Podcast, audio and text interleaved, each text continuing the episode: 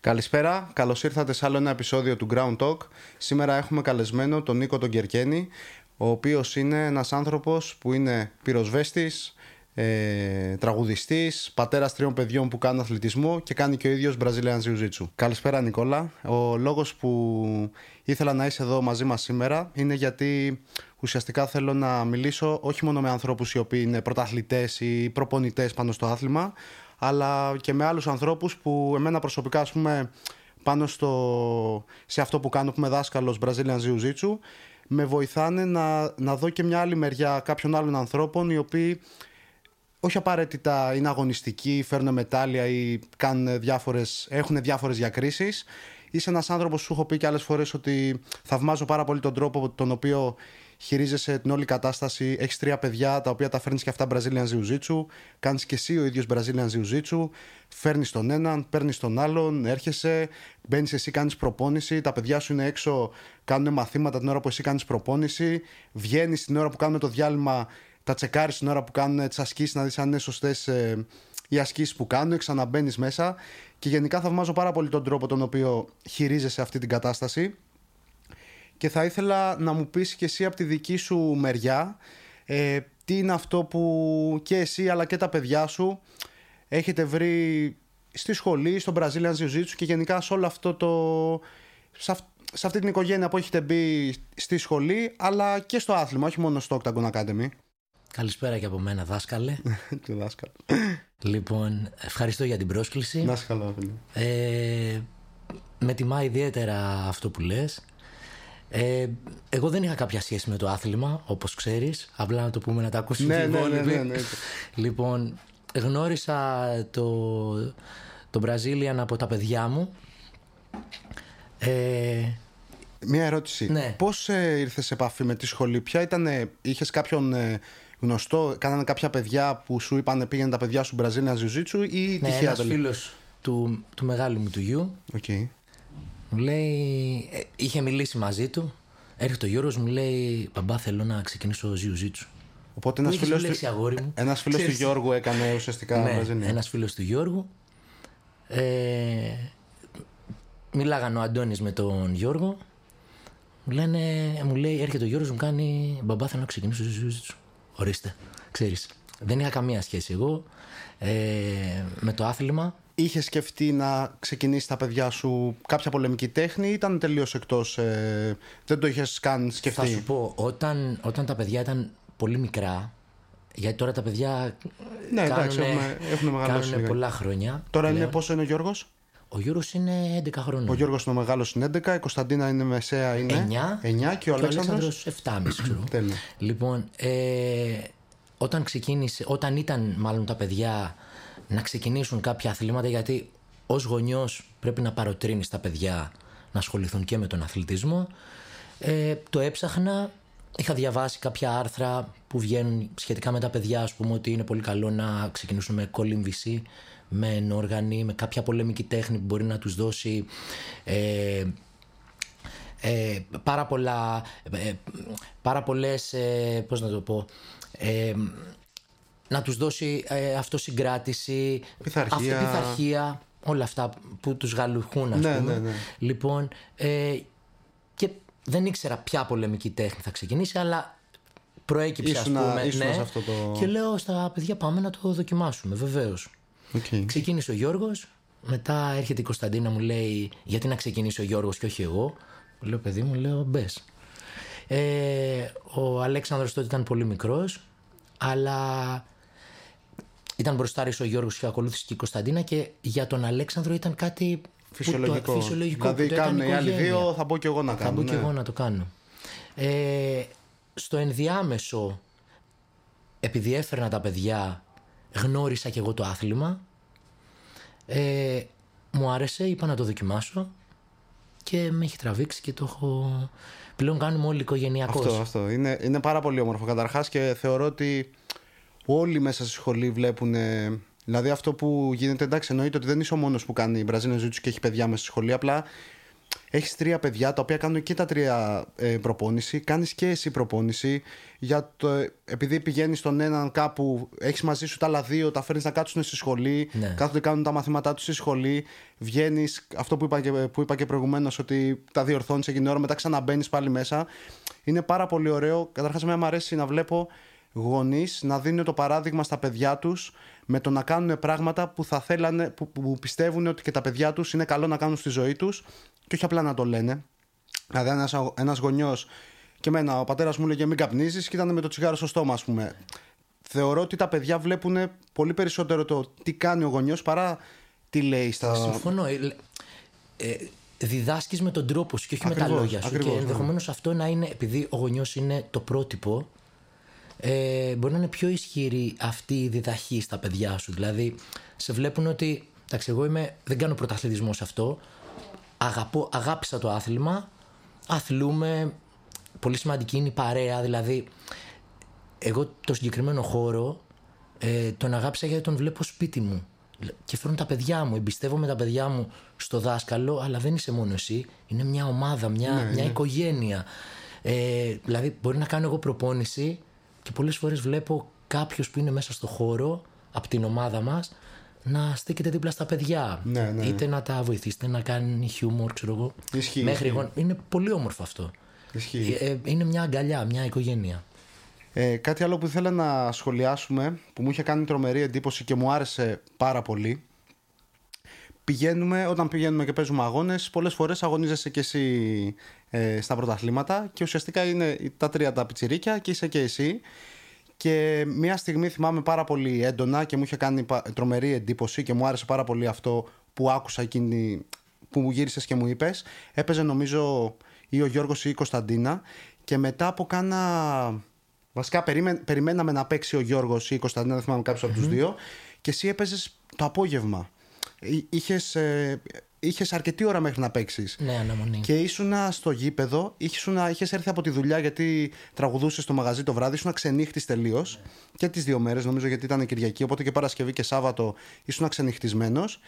Είχες έρθει στο πρωτάθλημα και, σου, και ήσουν κομμάτια. Κομμάτια, όταν σου λέω κομμάτια, σε βλέπω ήσουν χάλια. και σου λέω ρε, εσύ γιατί δεν κοιμάσαι, σου λέω λίγο, δεν ξαπλώνεις, μέχρι να... εσύ παίζεις απόγευμα. Και γυρνάς και μου λες, ξέρω εγώ, να χάσω, μου λες το, τον αγώνα των παιδιών. Προτιμώ, μου λες να, να, να τους δω να παίζουν και μετά να μπω μέσα, μου, λέ, μου λες να ξαπλώσω, ξέρω εγώ, να κοιμηθώ, να χάσω Ναι. κατευθείαν, δεν με απασχολεί. Και ήταν κάτι πραγματικά που μου άρεσε πάρα πολύ γιατί.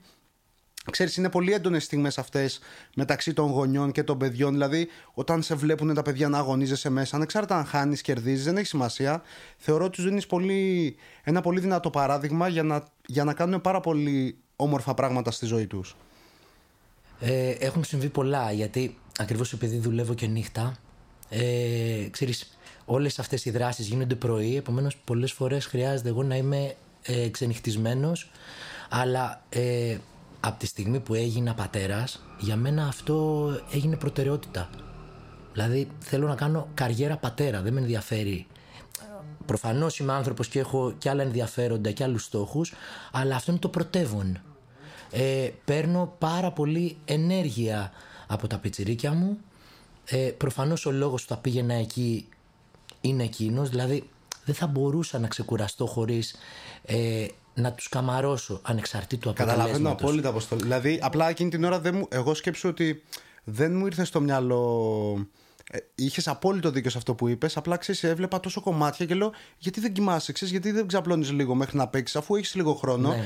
Και είχες απόλυτο δίκιο, γιατί μου λες: Προτιμώ να, να, χα- να μπω μέσα και να μην την παλέψω καθόλου και να κάνω τάπ στα πρώτα δευτερόλεπτα παρά να χάσω, να κοιμηθώ και να γίνει κάτι και να μην δω τον Γιώργο και την Κωνσταντίνα να παλεύουν. Ε, εγώ κάνω το συγκεκριμένο άθλημα γιατί το απολαμβάνω κάθε μέρα στην προπόνηση.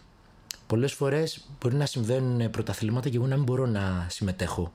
Επομένως για μένα είναι ότι η καθημερινότητα, η ρουτίνα, περνάω πολύ καλά μέσα από αυτό που κάνω.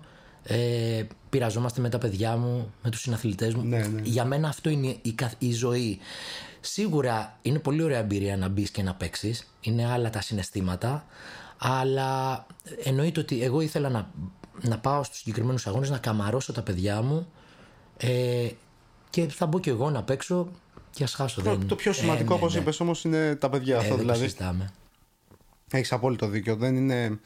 Εντάξει, OK. Okay. Προφανώς και εσύ το κάνεις σαν χόμπι, δεν είναι η προτεραιότητά σου. Δεν θα πας να κάνεις πρωταθλητισμό. Το κάνεις για σένα επειδή περνάς καλά, επειδή σου αρέσει το κλίμα. Χάσω, Καταλαβαίνω, αλλά... ναι, ναι, ναι, εννοείται προφανώς. Και ξενύχτης να είσαι, θα, δω, θα βρει το 100% και ό,τι Ναι, γίνει ό,τι έγινε. γίνει, ό,τι γίνει. Αλλά και να χάσεις, έχασες. Και αυτό επίσης για μένα είναι πάρα πολύ σημαντικό. Το ότι εκθέτεις τον εαυτό σου μπροστά στα παιδιά σου και να σε δούνε σε μια δύσκολη κατάσταση να.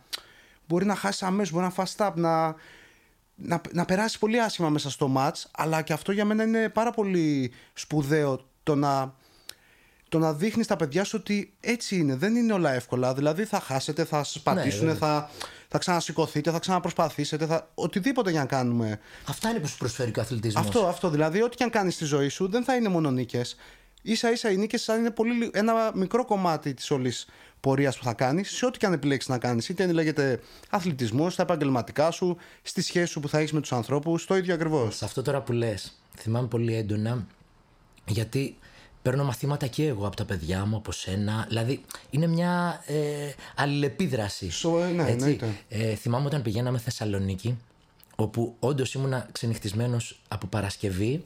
είχαμε το ταξίδι να πάμε. Ε, είχαμε πάρει και τις κιθάρες μας αν θυμάσαι. Ναι, ναι, ναι. και ε, παίρν- παίρνουσαμε καλά δηλαδή και στο ταξίδι. Ε, οι αγώνες ήταν την Κυριακή. Πάμε στους αγώνες παίζουν τα παιδιά πήγαν εξαιρετικά. Παίζω κι εγώ τα πήγα χαλιά. Εντάξει, όχι. εντάξει θέλω να πω ότι προσπάθησα. Εντάξει δεν ήρθε το αποτέλεσμα το θεμητό. Και γυρνάει ο Αλέξανδρος και μου λέει έλα ρε μπαμπά πήραμε τρία χρυσά μου λέει δεν μπορείς να πάρεις κι εσύ ένα χρυσό Τρως και bullying δηλαδή ναι. Αλλά εντάξει, έχει... ε, έχουν αξία όλα. Μέσα από αυτό δηλαδή θα προκύψει και μια συζήτηση στο σπίτι ότι εντάξει, δεν τα κάνεις όλα για να πάρεις χρυσό. Προφανώς, προφανώς. Εννοείται Άρα- ότι δίνουμε... Αυτό είναι που σου λέω ότι μου αρέσει που βλέπω καν... βλέποντας εσένα και τα παιδιά σου να αγωνίζεστε δίπλα-δίπλα γιατί τους δείχνεις ότι υπάρχει ένας δρόμος εννοείται ότι αφήνουμε ό,τι κάνουμε ό,τι καλύτερο μπορούμε για να κερδίσουμε και αυτό μετράει περισσότερο και από εκεί και πέρα το αποτέλεσμα αργά ή γρήγορα ειδικά τα παιδιά σου που είναι μικρά θα έρθει. Ξέρεις πολύ καλά ότι όσο περισσότερο κάνουν, όσο περισσότερο αφοσιώνονται σε κάτι έχουν όλο το, όλο το μέλλον μπροστά τους για να πετύχουν πράγματα. Σίγουρα. Δεν κάνουμε μόνο αθλητισμό, κάνουμε και άλλα πράγματα. Ναι, ναι, προφανώς. από το κάθε τι έχουν πράγματα να πάρουν. Ε, ο πρωταθλητισμός είναι ένα, μια πολύ δύσκολη διαδικασία. Ήθελα να συζητήσουμε πάνω σε αυτό το κομμάτι. Τι, τι ακριβώς, έχουμε κάνει και κάποιες συζητήσεις, μου αρέσει πάρα πολύ που ανταλλάζουμε, μου αρέσει πολύ να ακούω και τη δική σου άποψη πάνω σε αυτό το θέμα. Σου έχω εκφράσει αρκετές φορές ότι και τα τρία σου παιδιά, τώρα σιγά σιγά και ο μικρός, αλλά ειδικά η Κωνσταντίνα και ο Γιώργος είναι δύο παιδιά τα οποία είναι πάρα πολύ αθλητικά. Νομίζω ότι και στην ενόργανη που κάνουν έχουν πολύ καλές επιδόσεις και ότι πραγματικά έχουν, αν όντως τους αρέσει αυτό που κάνουν, το Jiu-Jitsu, εγώ από τη δική μου μεριά σου λέω, σαν δάσκαλο Jiu-Jitsu, έτσι, ότι θα μπορούσαν να φτάσουν σε πάρα πολύ υψηλό επίπεδο, να αγωνιστούν και να. να πιστεύω ότι μπορούν και στην Ευρώπη να παίξουν. Είναι σε ηλικία που έχουν ξεκινήσει από τα 4-5, δεν θυμάμαι πόσο έχουν ξεκινήσει. Ναι, ναι. Είναι ήδη 10 χρονών, κάνουν ήδη 5 χρόνια Jiu-Jitsu. Και αυτή είναι η ηλικία που θα μπορέσουν, αυτή είναι η γενιά που θα μπορέσει να κοντραριστεί σε παγκόσμια κλίμακα με τους, ε, με τους αντίστοιχους αθλητές από το εξωτερικό, από Αμερική, από Βραζιλία, δεν ξέρω και εγώ τι. Εσύ πώς το βλέπεις από τη δική σου μεριά; Ε, αν σου λέγαν τα παιδιά σου, σου λέγει ο Γιώργος, σου λέγει η Κωνσταντίνα, ξέρεις κάτι ρε μπαμπά, το αγαπάω τόσο πολύ που θέλω να, να, να βάλω στόχο, να, να πάω στο ευρωπαϊκό, να κερδίσω το παγκόσμιο. Ποια είναι η δική σου αντιμετώπιση αν έρθει ένα από τα παιδιά σου και σου πει κάτι τέτοιο; Σίγουρα ε, είναι απόφαση του παιδιού το ποιο θα είναι το μέλλον του. Και πρέπει η οικογένεια να υποστηρίζει την άποψη του παιδιού. Ωστόσο, πρέπει και η οικογένεια, επειδή τα παιδιά είναι μικρά, να, να δίνει και μια άλλη οπτική. Δηλαδή, σίγουρα κάθε παιδί θέλει να ανέβει σε- στο βαθρο Έτσι. Ε, ο φίλος αγωνιός να του τα παρουσιάσω όλα. Δηλαδή, ε, σίγουρα τα παιδιά που παίζουν σε, σε αυτή την κλίμακα που λες, ε, για να φτάσουν να παίξουν σε αυτό το επίπεδο, πρέπει να κάνουν πάρα πολύ προπόνηση, ενδεχομένως καθημερινά. Ισχύει. Έτσι. Που σημαίνει ότι από κάτι πρέπει Να ε, κόψουνε. να κόψουνε. Ε, με έχουν ζητήσει τα παιδιά, το είχαμε συζητήσει και, και στην ενόργανη, ας πούμε. Ε, Ήθελα να σου πω πάνω σε αυτό. Ναι, Δηλαδή, ας πούμε, ναι, αλλά δεν μπορούν να σου πούνε εξής κάτι. Θέλω να γίνω πρωταθλητής και στην ενόργανη ναι. και στο Jiu-Jitsu. Δηλαδή, αν κάνουν, κάνουν ενόργανη, κάνουν και Jiu-Jitsu. Αν τα παιδιά σου ε, σου, λέγαν, σου λέγαν παραδείγματος χάρη ότι ξέρει κάτι, θέλω να γίνω πρωταθλητής στην ενόργανη, μου αρέσει τόσο πολύ. Και εσύ τους εξηγούσες ότι ξέρεις κάτι. Όπως είπες τώρα, για να γίνεις πρωταθλητής στην ενόργανη, δεν μπορείς να κάνεις ταυτόχρονα και Jiu-Jitsu ή το αντίστροφο. Παραδείγματος χάρη. Και να τους έλεγες ότι πρέπει να αφιερώσεις πολύ χρόνο πάνω σε αυτό, Οπότε θα πρέπει να επιλέξεις κάτι από τα δυο Αν θες όντως να φτάσεις σε αυτό το επίπεδο, μπορείς να τα κάνεις και τα δύο και αγωνιστικά ταυτόχρονα. Δεν ξέρω αν μπορείς να φτάσεις σε αυτό το επίπεδο το, το υψηλότερο κάνοντας και τα δύο. Και σου λέγει ή ο Γιώργος ή η Κωνσταντίνα ότι ξέρεις κάτι. Οκ, το καταλαβαίνω αυτό που μου λες. Επιλέγω π.χ. να κάνω την ενόργανη. Και θέλω να σταματήσω το jiu jitsu θα τους άφηνες; Και αν δεν τους άφηνες τώρα, σε ποια ηλικία θα έλεγες στα πιτσιρίκια, ξέρεις κάτι, σε ποια, ποια ηλικία πιστεύεις εσύ ότι θα, θα δίνει στα πιτσιρίκια το περιθώριο να αποφασίσουν στο 100% για το τι θα επιλέξουν. Γιατί όντως τώρα είναι μικρά, είναι 9 χρονών ναι. και 10. Η Κωνσταντίνα και ο Γιώργος όντως είναι πολύ μικρά για να μπορέσουν να πάρουν τέτοιες αποφάσεις. Εγώ, σαν άνθρωπος, πιστεύω ότι ένας άνθρωπος είναι ολοκληρωμένος και υπάρχει ισορροπία μέσα του όταν ε, ασχολείται με πολλά πράγματα και καλύπτει όλες του τις ανάγκες. Απ' την άλλη βεβαίως δεν θα είχαμε πρωταθλητές εάν σε κάτι δεν έκανες focus για να μπορείς να εξελιχθείς τόσο πολύ και να φτάσεις στο επίπεδο που Σε οποιοδήποτε τομέα, έτσι, όχι μόνο στον αθλητισμό, ναι. δηλαδή και στη μουσική, εσύ που είσαι ναι. τραγουδιστής. Δηλαδή, κάποιος για να γίνει ένας διάσημος τραγουδιστής να είναι top, φαντάζομαι ότι πρέπει να αφιερώσει ναι, άπειρες ώρες, έτσι. Βέβαια. Αλλά ας πούμε, εγώ υπηρετώ τη μουσική πάρα πολλά χρόνια ε, αλλά κάνω και την, τον αθλητισμό μου. Ε, όχι στο επίπεδο του πρωταθλητή, αλλά καλύπτει πάρα πολλές εσωτερικές μου ανάγκες αυτό. Διόρθωσέ με αν κάνω λάθος αυτό που θα σου πω. Δεν ξέρω αν έχει να κάνει τόσο. Δηλαδή, ας πούμε, ένας άνθρωπος ο οποίος ε, θέλει να γίνει πρωταθλητής σε οποιοδήποτε κομμάτι του αθλητισμού, δεν νομίζω ότι τόσο πολύ θα του στερήσει το, ας πούμε, να του αρέσει και να παίζει κιθάρα, γιατί ποτέ δεν θα το έχει να παίξει κιθάρα ή να τραγουδήσει για να φτάσει σε υψηλό επίπεδο. Οπότε αντίστοιχα και εσύ, αυτό που μου λες, δεν ξέρω, διόρθωσέ με πάλι αν κάνω λάθος. Δηλαδή το να κάνεις αθλητισμό ενώ θέλεις να γίνεις ένας πάρα πολύ καλός τραγουδιστής, δεν νομίζω ότι θα σου στερήσει το να κάνεις δύο-τρεις φορές την εβδομάδα ε, γυμναστική για το σώμα σου. Ναι. Θα σου στερήσει από την πορεία σου στο τραγούδι. Έτσι, έτσι νομίζω εγώ. Δεν πρέπει, ξέρω. Να, πρέπει να ξέρεις ποιος είναι ο στόχος σου. Ναι. Έτσι. Ε, δηλαδή, αν στοχεύεις να γίνεις μουσικός ή αθλητής, ξέρεις ότι είναι προτεραιότητα αυτό, ασχολούμαι με αυτό καθημερινά ε, για να βελτιωθώ και να φτάσω στο επίπεδο που θέλω. Έτσι. Ισχύει. Και σε τι επίπεδο θέλει ο καθένας. Ναι, δηλαδή... Γιατί κάποιος μπορεί να έχει το top του να είναι ο καλύτερος στην Ελλάδα. Κάποιος άλλος πει: Εγώ θέλω να γίνω ο καλύτερος στον κόσμο. Έτσι. Και αναλόγως κάνεις και τις αντίστοιχες. Ένας παγκόσμιος ε, πρωταθλητής στο Jiu-Jitsu δεν σημαίνει ότι δεν μπορεί να πάρει την κιθάρα του και να εκφραστεί. Ακριβώς αυτό. Αλλά δεν μπορεί όταν ασχολείται με το Jiu-Jitsu ε, έξι μέρες την εβδομάδα και κάνει δύο-τρεις προπονήσεις να κάνει την ίδια, την ίδια δουλειά ας πούμε και πάνω στην κιθάρα. Φαντάζομαι, φαντάζομαι ότι δεν γίνεται γιατί δεν υπά... η, η ημέρα έχει 24 ώρες. Δεν γίνεται, όχι, όχι. Ναι. Να, έχεις, να είσαι στο αντίστοιχο επίπεδο. Αυτό που γίνεται είναι ότι. Αυτό που γίνεται. Δηλαδή, ας πούμε, έχω. π.χ. θέλω να γίνω πολύ καλός ε, τραγουδιστής ή παίζω κιθάρα και έχω και τον αθλητισμό μου. Έχω πλέξει και ένα σπορ το οποίο με ξελαμπικάρει και λίγο από τις άπειρες ώρες που κάνω, που τραγουδάω, που είμαι μέσα σε ένα στούντιο, που δεν ξέρω κι εγώ τι, γιατί με κάνει και να αδειάζω λίγο από αυτό που κάνω όλη μέρα και ίσως πολλές φορές με βοηθάει να επιστρέψω και καλύτερος. Κοίτα, τα παιδιά τώρα ο Γιώργος ας πούμε τελειώνει την έκτη δημοτικού και είναι να μπει στο γυμνάσιο. Που σημαίνει ότι σίγουρα η εκπαίδευση, η παιδεία του, η μόρφωσή του δεν πρέπει να σταματήσει ανεξάρτητα από την επιλογή του αν θέλει να προχωρήσει στο jiu του σε παγκόσμιο επίπεδο που συζητάμε Ε, εάν το αποφασίσει σημαίνει ότι θα κάνει κάθε μέρα την προπόνησή του δύο ώρες για να φτάσει σε αυτό το επίπεδο που συζητάμε έτσι. Ε, αλλά δεν πρέπει να αφήσει το σχολείο του. Καλά, εννοείται αυτό, ναι. Ε, δεν μιλάω για σχολείο, μιλάω για εξωσχολικές ναι. δραστηριότητες. Σαν άνθρωπος, μπορεί να χρειαστεί να αφιερώσει, ξέρω εγώ, να κάτσει 20 λεπτά στο πιάνο ή στην κιθάρα που του αρέσει. Γιατί και αυτό χρειάζεται. Νομίζω, νομίζω ότι είναι σημαντικό, όχι απλά. Αλλά μπορεί... μετά δεν θα είναι προτεραιότητα η μουσική. Αυτό, θα ξέρει αυτό. ότι έχω να κάνω. Είναι κάτι το που με σχολείο μου, χαλαρώνει, την που ξένη με- γλώσσα που με- μου. Ναι, αλλά υπάρχει και αυτό. Αλλά όχι στο επίπεδο που α, θέλω να γίνω μουσικός, επομένως ασχολούμαι με αυτό δύο-τρεις ώρες αντίστοιχα με τη μουσική και πάω, ξέρω εγώ, δύο-τρεις φορές την εβδομάδα προπόνηση. Σταδιακά στην εφηβεία του θα πρέπει, γιατί ένα παιδί όταν μπει ας πούμε στο Λύκειο, θα πρέπει σιγά σιγά να σκέφτεται ε, ποια κατεύθυνση θα διαλέξω, ποιο είναι το μέλλον μου. Αυτά πρέπει να τα προετοιμάζει ένα παιδί πριν φτάσει ας πούμε στην τρίτη ηλικίου. Άρα φαντάζομαι ότι εκεί γύρω στα 14-16 πρέπει ένας νέος να αρχίσει να τα... λίγο να, να ξεκαθαρίζουν τα πράγματα. Οπότε εσύ θεωρείς ότι, έτσι όπως το βλέπεις, ότι εκεί περίπου θα ήταν η ηλικία την οποία θα καθόσουν να κάνεις πιο σοβαρή κουβέντα. σε- Σοβαρή, όχι ότι δεν μπορείς να μιλήσεις σοβαρά τώρα με τα παιδιά σου, απλά τώρα ας πούμε τους λες, οκ, είσαι Πιο μικρός, όριμη θα είναι η συζήτηση; πάρτε λίγο ακόμα ερεθίσματα από όλα, να έχεις περισσότερο εμπειρία από όλα. Ούτως ή άλλως κάνεις τον αθλητισμό σου, κάνεις το ζιουζίτσου σου, κάνεις την ε, όργανή σου, τραγουδάς, ζωγραφεί, δεν ξέρω και εγώ τι δραστηριότητες κάνετε.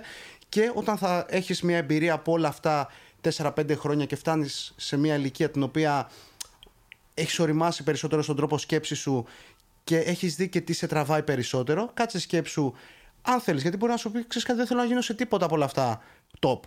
Και αυτό είναι. Κατάλαβες, γιατί έχουμε κολλήσει ότι. Κάνα- πρέπει... ε, όχι, ναι, δεν- ότι- όχι, εννοώ Εννοείται, ναι, όλοι μας συμφωνώ, ότι συμφωνώ. πρέπει να. Μπορεί να σου πει: Ξέρεις κάτι, δεν θέλω να. Θέλω να γίνω γιατρός, θέλω να γίνω δικηγόρος, θέλω να γίνω τεχνίτης σε κάτι, ρε παιδάκι μου. Μου αρέσει και το ζιουζίτσου, μου αρέσει και η... τρα- το μουσική. Ξέρεις κάτι, δεν υπάρχει συγκεκριμένη φόρμουλα, εγώ πιστεύω. Δηλαδή, δεν είναι ότι σου ανέφερα τώρα μια ηλικία που τα παιδιά πρέπει να σκεφτούν, ας πούμε, τι θα κάνουν στη ζωή του, τι- τι θα αποφασίσουν, πώς θα είναι ο δρόμος τους. Το πότε βέβαια θα ξυπνήσει αυτός στον καθένα, δεν το ξέρεις. Ακριβώς. Δηλαδή και η εφηβεία που είπαμε πριν, έχουμε λίγο ένα στερεότυπο το ότι το παιδί στο Λύκειο πρέπει να αποφασίσει τι θα κάνει στη ζωή του. Εδώ δεν έχουν αποφασίσει Κοίτα, άνθρωποι που είναι ναι. 40 και 50 χρονών δηλαδή και δεν ξέρουν ακόμα τι κάνουν στη ζωή τους. Έχουν μετανιώσει για ό,τι έχουν κάνει στη ζωή τους, γιατί ίσως κάποιος να τους είπε ότι πρέπει να κάνεις αυτό. Είναι και τα στερεότυπα που έχουμε και ότι α, πρέπει να κάνεις αυτές τις δουλειές που είναι, είναι κοινωνικά αποδεκτές και το να γίνεις τραγουδιστής δεν θα σε θρέψει, να γίνεις δάσκαλος, τι δάσκαλος, πώς θα γίνεις δάσκαλος, ποιος είναι δάσκαλος. Εγώ στο λέω από τη δική μου μεριά γιατί το έχω βιώσει αυτό το πράγμα. Το ότι όταν αποφάσισα ας πούμε, ότι θέλω να γίνω, ότι θέλω να ασχοληθώ μόνο με τον Brazilian, πόσο είδα ότι από τους κοντινούς μου ανθρώπους, όχι ότι μου βάλανε εμπόδια, αλλά ήταν κάτι το οποίο σου λέει: Οκ, εντάξει, το κάνεις ρε παιδάκι μου, το κάνεις για χόμπι, αλλά πώς θα ζήσεις από αυτό; Άμα το κάνεις με αγάπη, Εννοείται. Απλά, απλά υπάρχει αυτό το στερεότυπο ότι και καλά, ρε παιδάκι μου, ναι, η μουσική, ειδικά οι άνθρωποι που κάνουν τέχνες, ζωγραφική κτλ., δεν είναι σου λέει κάτι για να ζήσεις. Είναι κάτι άλλο και εσύ πρέπει να γίνεις, ξέρεις, κλασικά γιατρός, δικηγόρος, ε, manager, να δουλεύεις σε μια εταιρεία, οτιδήποτε. άμα κάνεις αυτό που αγαπάς είσαι γεμάτος. Ακριβώς. Επομένως τώρα το τι λέει ο κόσμος είναι δική του υπόθεση. Ε, σε αυτό που έλεγες τώρα για, τη- για τα παιδιά, για την ηλικία, οπότε, κοίτα, υπάρχουν παιδιά που σε μικρότερη ηλικία από αυτή που συζητάμε είναι τόσο συνειδητοποιημένα, τόσο κατασταλαγμένα ότι ξέρεις κάτι, εγώ θέλω να κάνω αυτό. Τι θα του πεις αυτό το παιδιού; Τίποτα να του πεις. Και Αφού είναι, και είναι τα ξυπνάει παιδιά. Και κοιμάται με αυτό. Ξέρω εγώ, υπάρχουν παιδιά 10 χρονών. Έχω δει βιντεάκια στο YouTube, ας πούμε. Υπάρχουν παιδιά 8 χρόνια που τα βλέπεις κάθονται στο πιάνο και αφού ξυπνάει και κοιμάται με αυτό. Δεν υπάρχει κάτι άλλο στο μυαλό του. Άντε, βγάλτε το. Δεν γίνεται. Δεν γίνεται να το βγάλεις, όχι. Απλά πρέπει μαζί με αυτό ένα, ένας άνθρωπος για να είναι ολοκληρωμένος ενδεχομένως να κάνει και τον αθλητισμό του, να κάνει και την ξένη γλώσσα του. Λέω για τα, το πώς Ναι. Το πώς βλέπει. μορφώνουμε στην Ελλάδα τα παιδιά μας, έτσι. Γιατί σε κάθε κράτος υπάρχουν άλλα...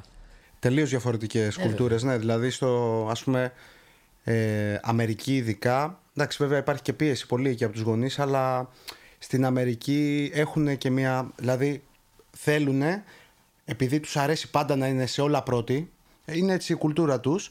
Τους αρέσει πάρα πολύ αυτό να, είναι, να βρίσκονται στην ελίτ και υπάρχει και πολύ έντονος ανταγωνισμός. Υπάρχει δηλαδή σε οτιδήποτε, όχι μόνο στον αθλητισμό, έχουν μια κουλτούρα ότι όσο πιο μικρός βρεις τι είναι αυτό που σου ταιριάζει και αγαπάς και σου αρέσει ότι κερδίζεις πάρα πολύ χρόνο και έχει το προβάδισμα απέναντι στους υπόλοιπους που θα συναντήσεις στην πορεία για να τους ξεπεράσεις. Ε, στην Ελλάδα δεν είναι έτσι τα πράγματα, είναι τελείως ε, διαφορετικά.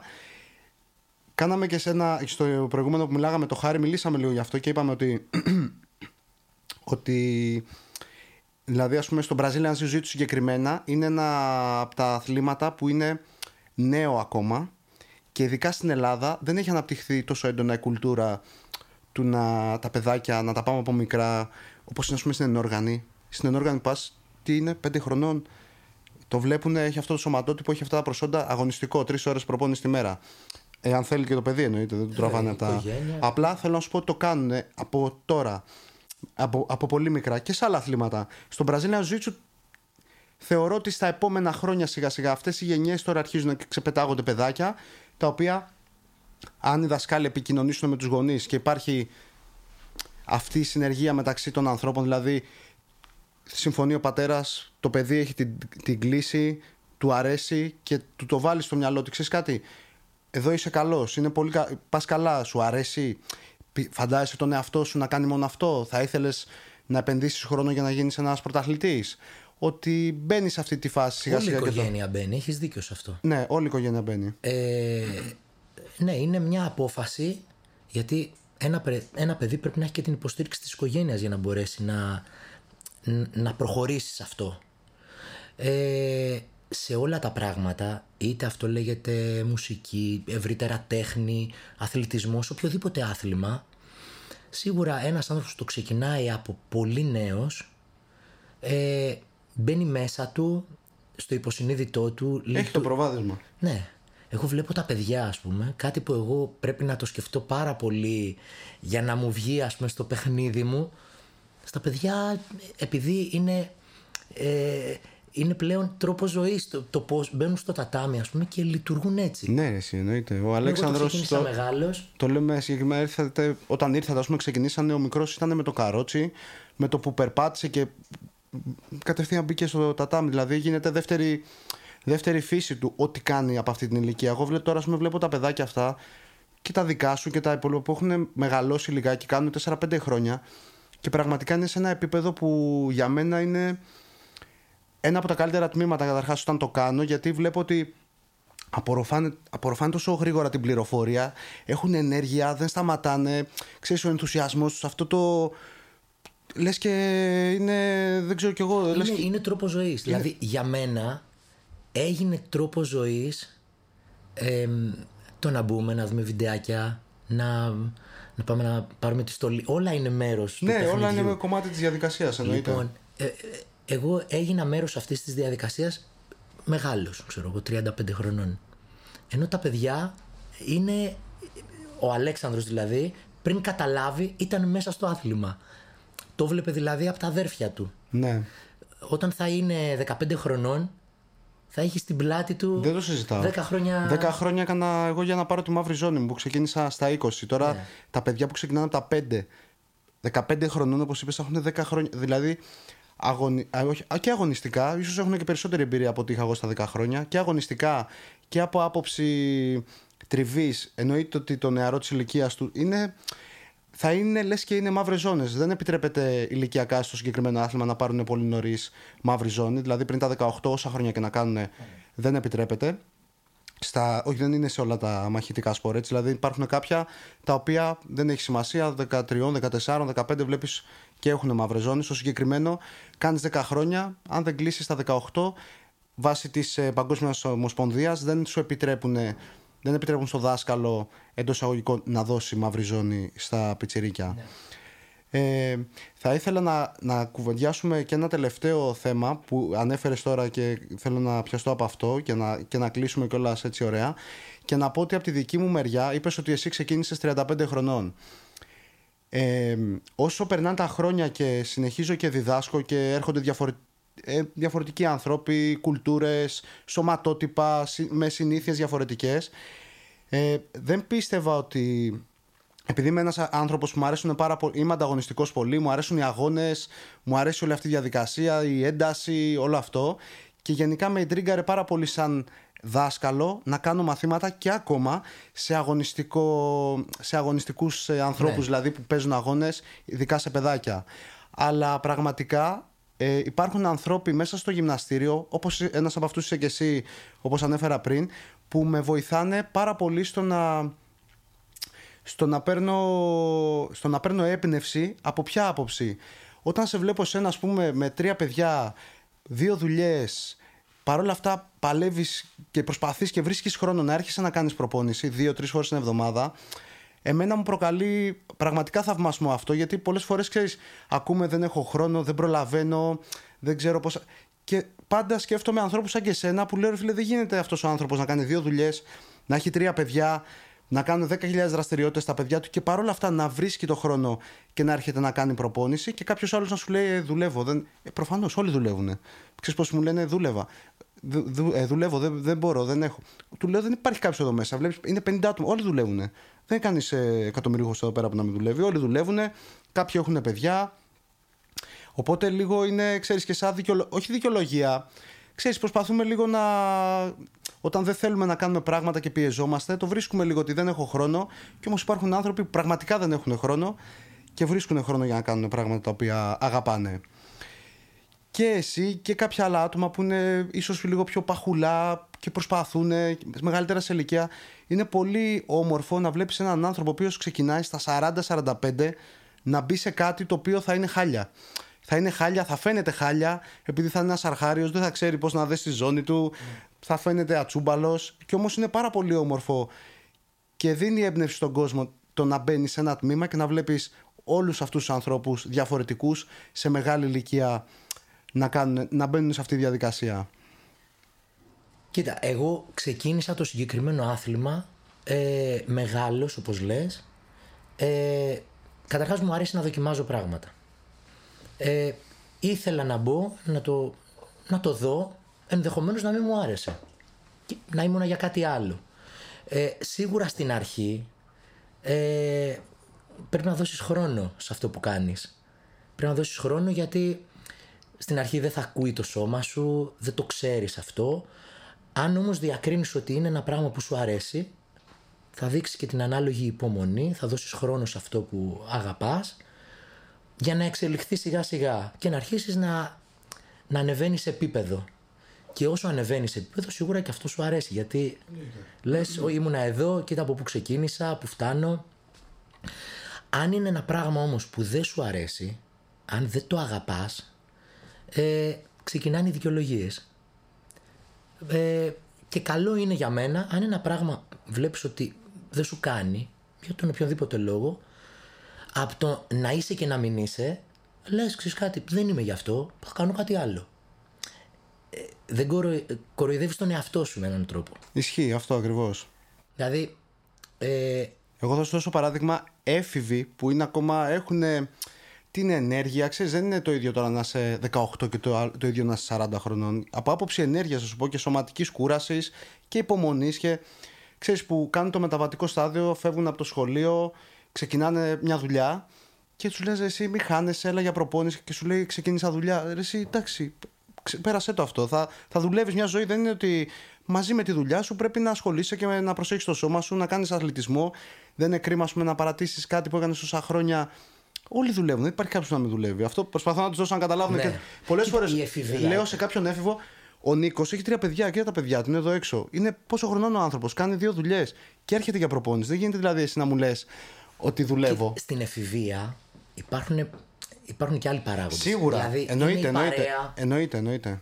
Ε, ο, σύντρο, ο σύντροφος, η κοπέλα ή το αγόρι, ας πούμε, γιατί έρχονται και κορίτσια. Έτσι, ο μεγαλύτερος μου ανταγωνιστής στη σχολή είναι η πλατεία του Ταύρου, φιλέ. Αλήθεια σου λέω.